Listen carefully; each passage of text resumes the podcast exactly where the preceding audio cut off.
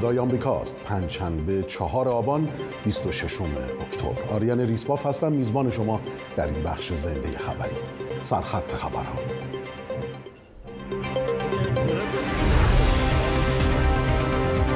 ورود تانک های اسرائیلی به غزه، شلیک راکت های حماس به اسرائیل و حملات هوایی و پهپادی اسرائیل به جنوب لبنان. شدت گرفتن تلاش های دیپلماتیک برای کنترل بحران جنگ اسرائیل و حماس، ورود وزیر خارجه جمهوری اسلامی به نیویورک.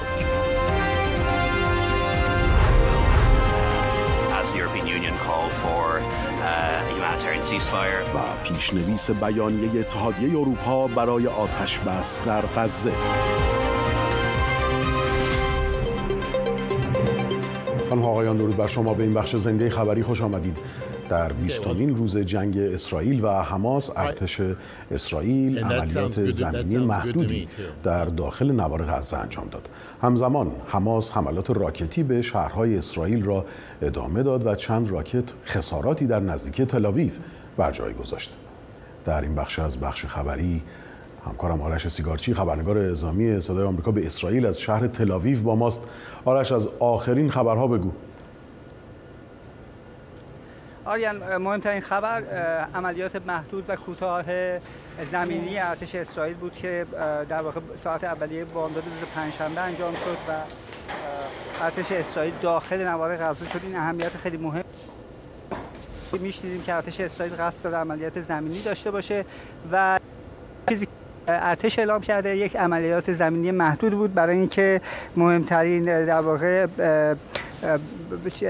پایگاه ها و در واقع برنامه های حماس رو خونسا کنه. برای قدم بعدی ارتش که احتمالا حمله زمینی به دوار غزه خواهد بود. این حمله محدود ساعتی بعد از سخنرانی بنیامین نتانیاهو بود. نخست وزیر اسرائیل بعد از مدت ها با مردم صحبت کرد و در اون تعبیری استفاده کرد برای نیروهای حماس مهاجمینی که 15 مهر به اسرائیل حمله کردن گفت اونها واقع کسانی هستند مرده هایی هستند که فقط راه میرن و به این صورت تهدید خودش رو بیان کرد بخشی از صحبت های آقای نتانیاهو رو ببینیم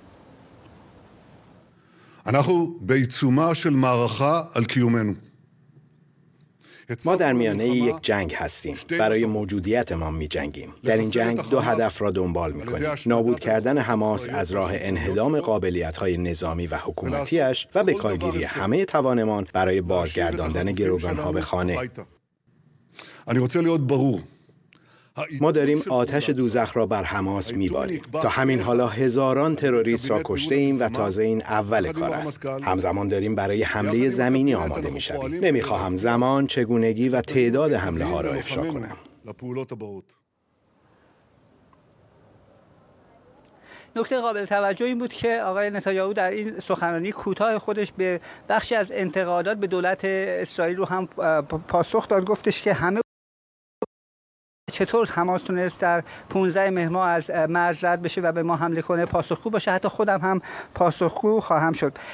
می‌تونم بگم در 12 ساعت گذشته در و به طور مشخص حماس حملات راکتیش رو انجام داده.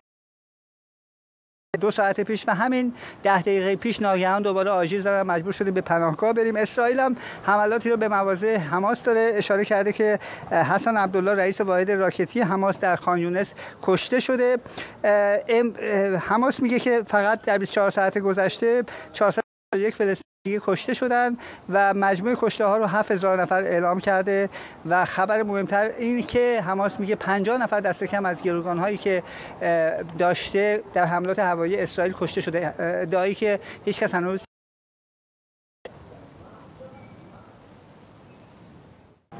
We are here to tell you about the events that took place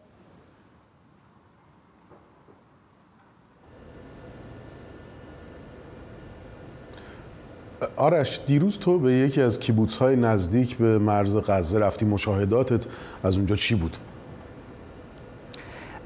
آریان به کیبوتس ایری که تقریبا 3 4 کیلومتر فاصله بیشتر نداره با و اونجا تصاویری که دیدیم تکان دهنده بود عملا حماس 15 متر تونستن تا اونجا نفوذ کنن و شاهد بودیم که به خانه ها تیراندازی شده.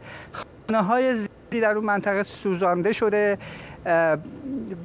اجازه گرفتیم به داخل بعضی از این خونه ها رفتیم. تخت خواب های خونین مشخص بود ساکنین تخت خوابشون کشته شدن در پناهگاهاشون کشته شدن. تصاویر خیلی تکان دهنده بود که بعضا تونستیم فیلم برداری کنیم و بیننده های ما می‌بینن. یکی از شاهدان عینی در واقع یکی از که اون برای ما توضیح داد. یکی از نمایندگان رسانه ها اونجا بود نمایندگان ارتش که با رسانه ها کمک می‌کنه برای اینکه از این مناطق بازدید کنن. اظهارات ایشون رو با هم میشنویم.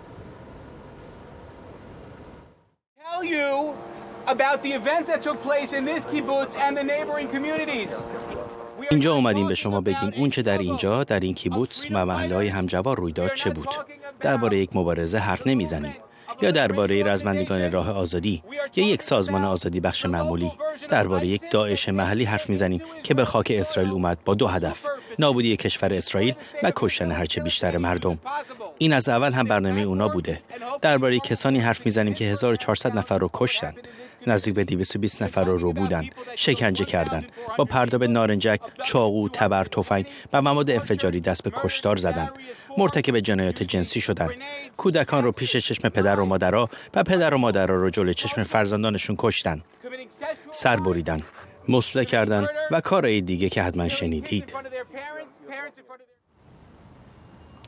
نکته قابل توجه اینه که در این کیبوتس کسانی زندگی می‌کنن که زندگی کشاورزی داره آدم هایی که عمدتا آدم های سلطلبی هستن شهروندان عادی هستن اما عملا با یک حمله وحشتناک در 15 مهر مواجه شدن. به تعداد زیادی از اونها کشته شدن. بخششون هم توسط آریان؟ آرش یک جلسه ای داشتین با مقامات ارتش اسرائیل تو و باقی خبرنگاران. چی توی این جلسه نشون دادن؟ به نظر میاد که از اون تجربیاتیه که هرگز فراموش نخواهی کرد. آریان ما خبرنگارا صحنه های جنگ و درگیری زیاد دیدیم خون و خونریزی زیاد دیدیم اما این یکی از عجیب ترین چیزهایی بود که من دیدم. ارتش اسرائیل از روی تصاویری که روی دوربین های همراه نیروهای حماس بوده یا دوربین های و اماکن عمومی تصاویر رو جمع کرد. 46 دقیقه رو به ما خبرنگارها نشون داد. و در این 46 دقیقه دقیقا از لحظه ای که نیروهای حماس وارد شهر میشن رو به تصویر کشیده تا لحظه ای که بالاخره ارتش اسرائیل نیروهای امنیتی و دفاعی می‌رسن و حالا یه عدهشون کشته میشن و یه عدهشون فرار می‌کنن. تکان دهنده سعی می‌کنم تو بخش بعدی تو ساعت خبر جزئیات بیشتری از اون چیزی که من دیدم رو برای بینندگانمون شهر بدم. سپاسگزارم. آرش سیگارچی از تل با ما.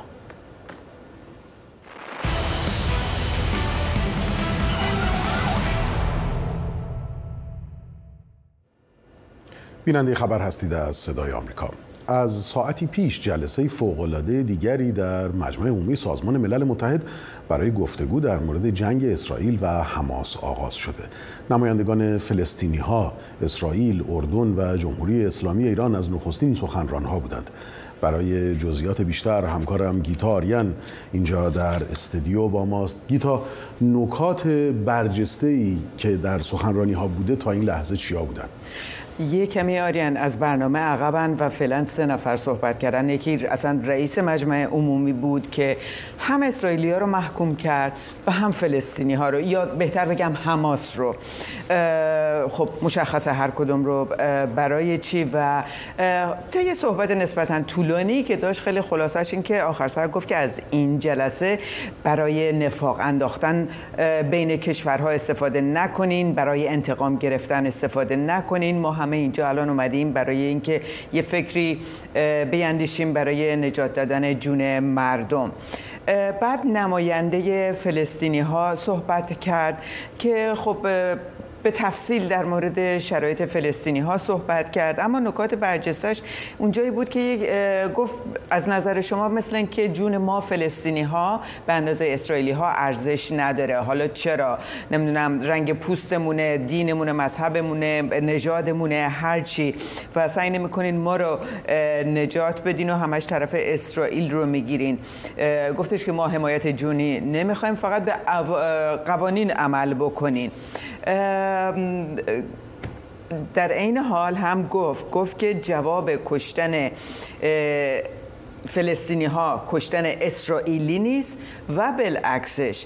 یعنی ضمن خب انتقادهایی که داشت ولی باز صحبتاش مخالف کشتن مردم غیر نظامی فلس اسرائیلی بود. و یک چیز مطلب دیگه هم که گفت قانون رو این قانون بین المللی رو نه به نفع اسرائیل تفسیر بکنین عینا همون اون قانون رو عمل بکنین گیلاد اردان سفیر اسرائیل از طرف کشورش صحبت کرد. خلاصه صحبت های او هم این که می‌گفت ما اصلا با مردم غیر نظامی فلسطینی اصلا کاری نداریم. با اونا ما دشمنی نداریم. بلکه ما هدفمون جنگ ما با حماس هست. برای اینکه اون اونها هستن که می‌خوان یهودی ها رو بکشن از بین ببرن. هدف ما از بین بردن تمام توانایی حماسه که دوباره این مسئله پیش نیاد و جون اسرائیلیا به خودی کشته نشه از بین برده نشه. اگر الان جلوی حماس رو نگیریم بعدا جهان رو می‌خواد بگیره. اسم از جمهوری اسلامی برد. گفت حماس و جمهوری اسلامی فقط ما هدفشون نیستیم بلکه می‌خوان جهان رو بگیرن تسخیر بکنن و اینکه به قول خودشون کفار رو بکشن. به نقل از جمهوری اسلامی و حماس می‌گفت. بله. بعد ظاهرا یک قدنامه آماده شده که توش همین باز صحبت برقراری آتش بس هست که بتونن کمک رسانی بکنن به نوار غزه. نماینده اسرائیل انتقاد کرد. گفت حتی یک بار اسم از حماس نبردید توی این قطنامه. در حالی که شما اگر راه حل فوری می‌خوان می‌خواین کافیه که از حماس بخواین تسلیم بشه. تسلیحاتش رو تحویل بده.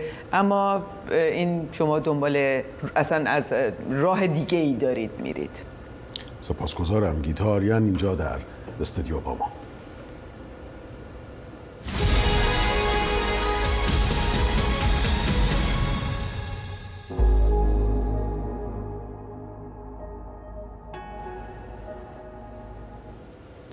بیننده خبر هستید از صدای آمریکا. سفر وزیر خارجه جمهوری اسلامی به نیویورک با واکنش های تند و انتقادآمیزی از سوی برخی قانونگذاران و فعالان سیاسی در آمریکا مواجه شده.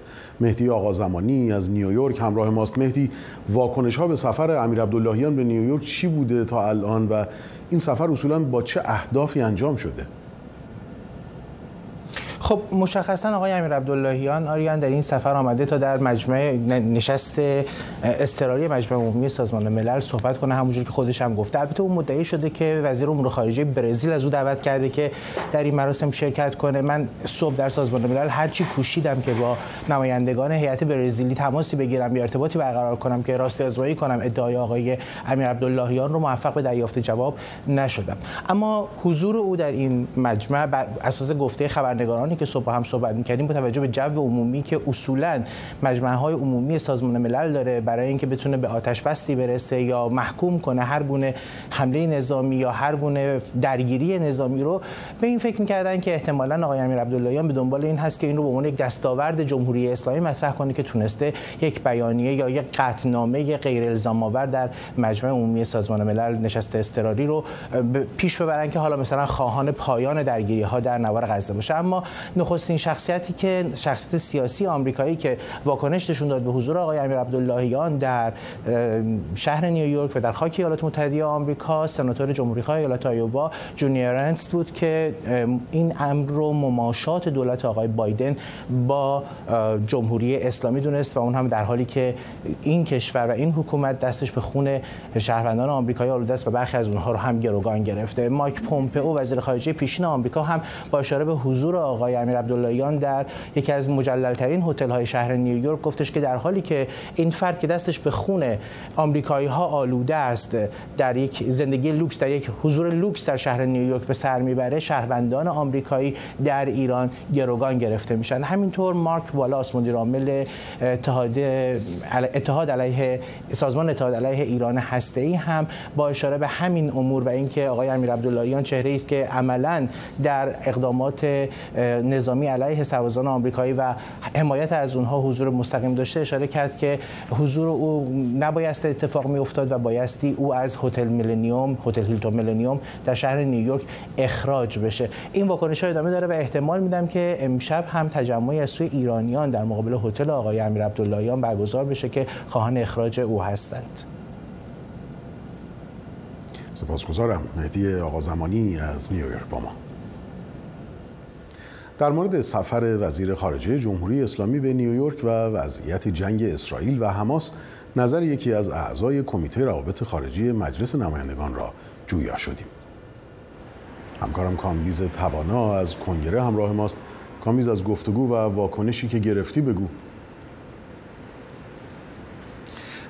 آریان جاناتان جکسون نماینده دموکرات ایالت ایلینوی عضو کمیته روابط خارجی مجلس نمایندگان. دقایقی پیش با من صحبت کرد و نظر کلیش رو در مورد سفر امیر عبداللهیان به ایران و همچنین وضعیتی که در خاورمیانه و وضعیت جنگ اسرائیل هست به اون کاملا پرداخت. آقای جکسون خیلی ممنون که با صدای آمریکا صحبت می‌کنید. بذارید این رو از شما بپرسم. برای اینکه الان خبرها در مورد اینه که وزیر امور خارجه جمهوری اسلامی ایران اومده به نیویورک و برخی میگن که خب این چیز خوبیه که بشه گفتگو کرد دیپلماسی داشت گفتگوی باز داشت. بعضیا میگن که اصلا نباید بهش روادید می‌دادن و میومد من به هر هزینه ای با هر قیمتی با گفتگو موافقم. من وز ما وظیفه داریم که آشتی بدیم بین مردم اونا رو به هم نزدیک کنیم و تنها راهش اینه که مردم به صحبت ادامه بدن. حتی اگه موافق نباشن دیدگاه های متفاوت داشته باشن اما باید این رو ادامه بدیم صحبت کردن مذاکره رو تسریع کنیم و صلح رو تسهیل کنیم. نتیجه نهایی اونه و باید این رو در ذهن داشته باشیم. این گامی در مسیر درسته. خب من فکر کنم دفعه قبل که وزیر امور خارجه ایران در نیویورک بود می‌خواست بیاد به دی سی به واشنگتن دی سی ولی بهش اجازه ندادن که بیاد. در حالی که خب جنگی الان در خاورمیانه در جریانه و می‌دونیم که جمهوری اسلامی به دلیل روابطش با حماس بخشی از اون آیا فکر می‌کنی که الان ایده خوبیه که اون بیاد اینجا در واشنگتن و مستقیما صحبت بکنه و ببینه چه کار می‌تونه بکنه برای صلح؟ قطعا اگر در این صورت اگر سوء تفاهمی باشه در ترجمه در تعبیر انسان ها وقتی به هم نزدیک میشن گرده هم میان چشم در چشم و رو در رو با هم صحبت می‌کنن می‌تونه یک دستاوردی باشه. اگه گفتگویی نباشه این خصومت ها دشمنی ها می‌تونه افزایش پیدا کنه. من هوادار صحبتم. معنیش نیست که بتونیم بر سر همه چیز یا حتی هر چیز چیز توافق کنیم. اما می‌تونیم موافق باشیم که اگه صحبت نکنیم به توافقی نمی‌رسیم. دو هفته بیش از دو هفته از جنگ در خاورمیانه در اسرائیل گذشته. ما دیدیم که چه اتفاقی افتاده. نظر شما در مورد اون چیزی که الان در خاورمیانه می‌بینیم چیه و بهترین راه برای واکنش نشان دادن به اون چیه؟ برای اینکه واکنش هم خودش مسئله رو خیلی پیچیده کرده برای بسیار از مردم. من با نظر پاپ موافقم. ما باید طرف صلح رو بگیریم. و همینطور هوادار موافق اون چیزی هستم که آقای رئیس جمهوری بایدن الان میگه اون از راه حل دو کشوری حرف می‌زنه. میگه خب راهش چیه پایان چیه؟ چجوری این تموم میشه؟ بنابراین خب من تا حدی درک می‌کنم حس انتقام خشم و آسیب و رنجی که اسرائیلی احساس می‌کنن رو می‌فهمم. اما این رو هم می‌فهمم که فلسطینی های بیگناهی هم هستن. حماس مردم فلسطینی نیست. و با این که اسرائیلی ها می‌خوان برن و حمله زمینی رو انجام بدن نوار غزه خانه مردم فلسطینی است. غیر نظامیان بیگناه حقشونه که از حقوقشون محافظت بشه. من می‌دونم می‌خوان اقدام سریع بشه. اما ما موافقیم که یک ناکامی اطلاعاتی بوده. ما اول باید مسئله اطلاعاتی رو انجام بدیم. من میگم باید به مقدار برابر دیپلماسی و دفاع باشه. در مسئله دیپلماسی ما همین الان الان یک سفیر تایید شده در اسرائیل نداریم. سفیر تایید شده آمریکا در مصر نداریم. من می‌خوام در این زمینه قویتر عمل کنیم. من در ماه شهریور در اسرائیل بودم. از اونجا رفتیم رواندا. اسرائیل همونطور که می‌دونین هولوکاست رو تجربه کرده. رواندا هم نسل رو. اونا به ما ارتباط و روابط میان اسرائیل با رواندار نشون دادن. اما هیچ کس از مردم رواندا نمی‌خواد که بره و انتقام بگیره علیه اونایی که در جمهوری کنگو بسیار از مردمشون رو کشتن. من به آشتی باور دارم.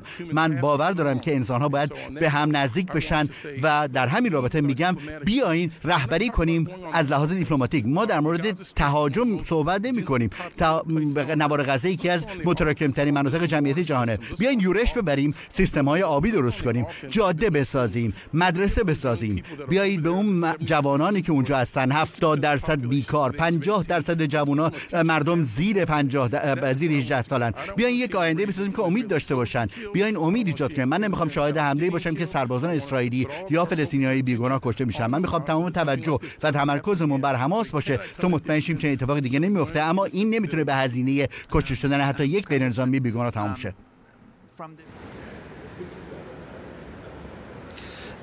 آریان نظر جاناتان جکسون شنیدیم. نماینده دموکرات عضو کمیته روابط خارجی مجلس. من از مایکل مکال رئیس کمیته روابط خارجی مجلس هم واکنش جویه شدم. فکر می‌کنم برای بخش خبری بعدی نظرشون رو داشته باشیم که در کنار همین به اطلاع شنوندگان بینندگان شنوندگان برسونیم. آریان سپاسگزارم از تو کامبیز. بخش های دیگه ای از این گفتگویی رم که انجام دادی در بخش های بعدی خبر بخش کاملترش رو خواهیم دید. سران کشورهای عضو اتحادیه اروپا امروز برای شرکت در نشست دو روزه شورای اروپایی در مقر این اتحادیه در بروکسل پایتخت بلژیک گرد هم آمدند. هرچند که این نشست قرار بود بر جنگ روسیه و اوکراین تمرکز داشته باشد اما با وقوع جنگ در غزه دستور کار سران اروپایی هم به وضعیت خاورمیانه معطوف شد.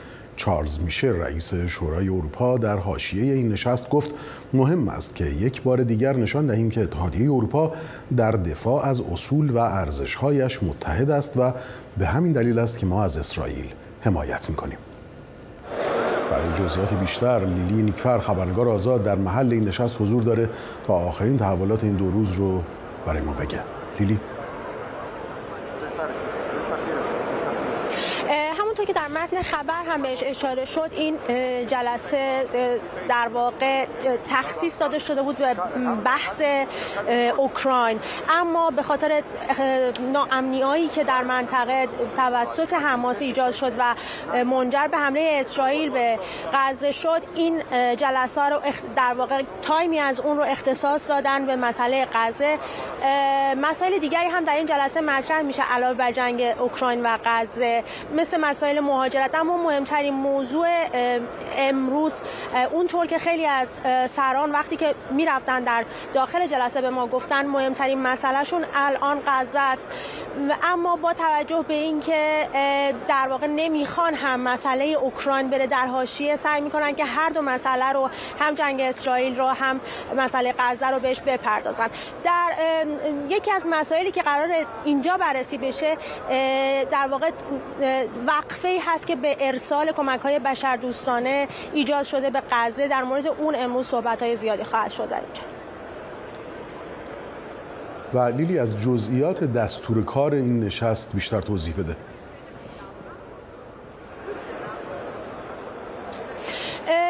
خب همونطور که گفتید دستور کار در واقع این هستش که اولا راه های رسوندن کمک های بشردوستانه به غزه رو بهش بپردازن. آقای چارلز میچل, چارلز میچل رئیس شورا پیش از اینکه وارد این جلسه بشه در مورد این مسئله به این اشاره کرد که ما اولا که حملات حماس حملات حماس رو تروریستی نامید و گفت این رو محکوم می‌کنیم و از اسرائیل به صورت تمام و کمال حمایت می‌کنیم به خاطر اینکه در چارچوب قوانین بین المللی می‌خواد از در واقع حقوق خودش و از امنیت خودش دفاع بکنه. اما در کنار این هم باید تاکید کنیم که این وقفه ای به ارسال کمک های بشردوستانه به غزه نیفته و اطمینان حاصل کنیم که امنیت پایدار در اون منطقه حاصل بشه.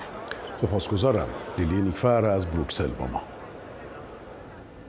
تقابل تشدید و تقابل تشدید و تمدید فشار در محیط های دانشگاهی همچنان ادامه داره. پروژه‌ای که پس از سرکوب جنبش زن زندگی آزادی از سوی حکومت جدیتر دنبال شد و از شهریور و در آستانه سالگرد اعتراضات 1401 بر شدت آن افزوده شد. در تازه ترین موارد اخراج 100 دانشجوی امیرکبیر و محکومیت دو دانشجوی معترض به مسمومیت سریالی دانش آموزان. جزئیات بیشتر با همکارم افشار سیگارچی از اتاق خبر صدای آمریکا. بله با موضوع برخوردهایی که روزانه با دانشجویان صورت می‌گیره آغاز کنم خبرهایی که بر اساس روایت خود دانشجویان در منابع اخبار دانشجویی منتشر میشه. جمله کانال خبرنامه امیرکبیر که به نقل از یکی از دانشجویان می‌گوید که مأموران حراست به کافه های خارج و اطراف دانشگاه امیرکبیر میرن و در صورت مشاهده موارد به تعبیر حکومت بد یا بیهجابی کارت دانشجویان رو می‌گیرن از اونها. پیشترم کانال تلگرامی دانشگاه تهران دانشجو در گزارش نوشته بود در دانشکده زبانها و ادبیات خارجی فارغ از پوشش دانشجویان کارت تمام دانشجویان دختر در بد به ورود از دانشجویان گرفته می‌شد و حتی این مسئله شامل دختران دانشجویان دختر محجبه هم می‌شد و کارت به زنی که مسئول نوشتن دانشجویان بود داده می‌شد. در واقع تمامی دختران دانشجو از ابتدا محکوم بودن کارتشون گرفته می‌شد مگر اینکه بعد در ادامه خلافش ثابت بشه و کارتشون رو پس میدن. و خب اشاره هم شده که کارت ها جابجا به دانشجویان داده می‌شد و بر اساس این روالی که صورت گرفت برسو کلاس ها به خاطر هرج و مرج پیش اومده با تأخیر برگزار شد. در گزارش دیگری که خبرنامه امیر کبیر منتشر کرده بود مبنی بر اخراج بیش از 100 فعال دانشجویی که به بیان این منبع خبری این اقدام با نظر نهادهای امنیتی و همچنین علیرضا رهایی ریاست دانشگاه امیرکبیر و مهدی رفیزاده معاون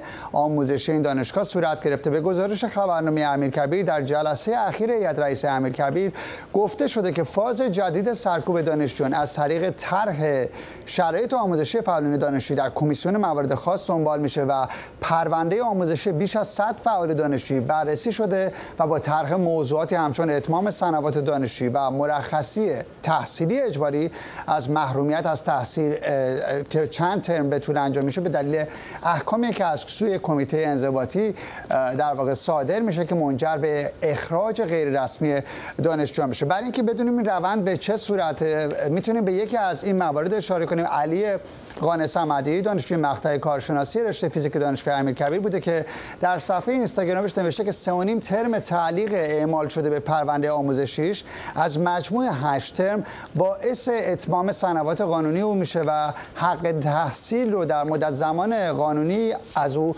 سلب می‌کنه. در واقع به صورت اتوماتیک یا خودکار این مسئله باعث اخراج او میشه. کوتاه هم دو سه خبر دیگر هم اشاره کنیم که احتمالاً در 24 ساعت گذشته بسیار از بینندگان شنیدن. هستی امیری و زیا نبوی دو دانشجوی معترض دانشگاه علامه به مسمومیت های سریالی دانش آموزان در دادگاه تجدید نظر به یک سال حبس تعزیری محکوم شدن و مورد دیگر هم یک یادآوری هستش. سحر صالحیان دانشجوی پرستاری دانشگاه علوم پزشکی سنندش که از یکم مهر با یورش ماموران به خانش در سقز بازداشت شده و هنوز از وضعیت او اطلاعی در دست نیست. آریان؟ سپاسگزارم. افشار سیگارچی از اتاق خبر صدای آمریکا با ما. عفو بین الملل در بیانیه ای از موج جدید حملات وحشیانه علیه معترضان و نمازگزاران اقلیت تحت ستم بلوچ در زاهدان از سوی نیروهای جمهوری اسلامی در روز جمعه گذشته انتقاد کرده. این سازمان با اشاره به مسالمت آمیز بودن هفتگی تظاهرات در این شهر می‌گوید نیروهای امنیتی با استفاده غیرقانونی از گاز اشکاور و ماشین آبپاش معترضان را مورد ضرب و جرح شدید قرار دادند.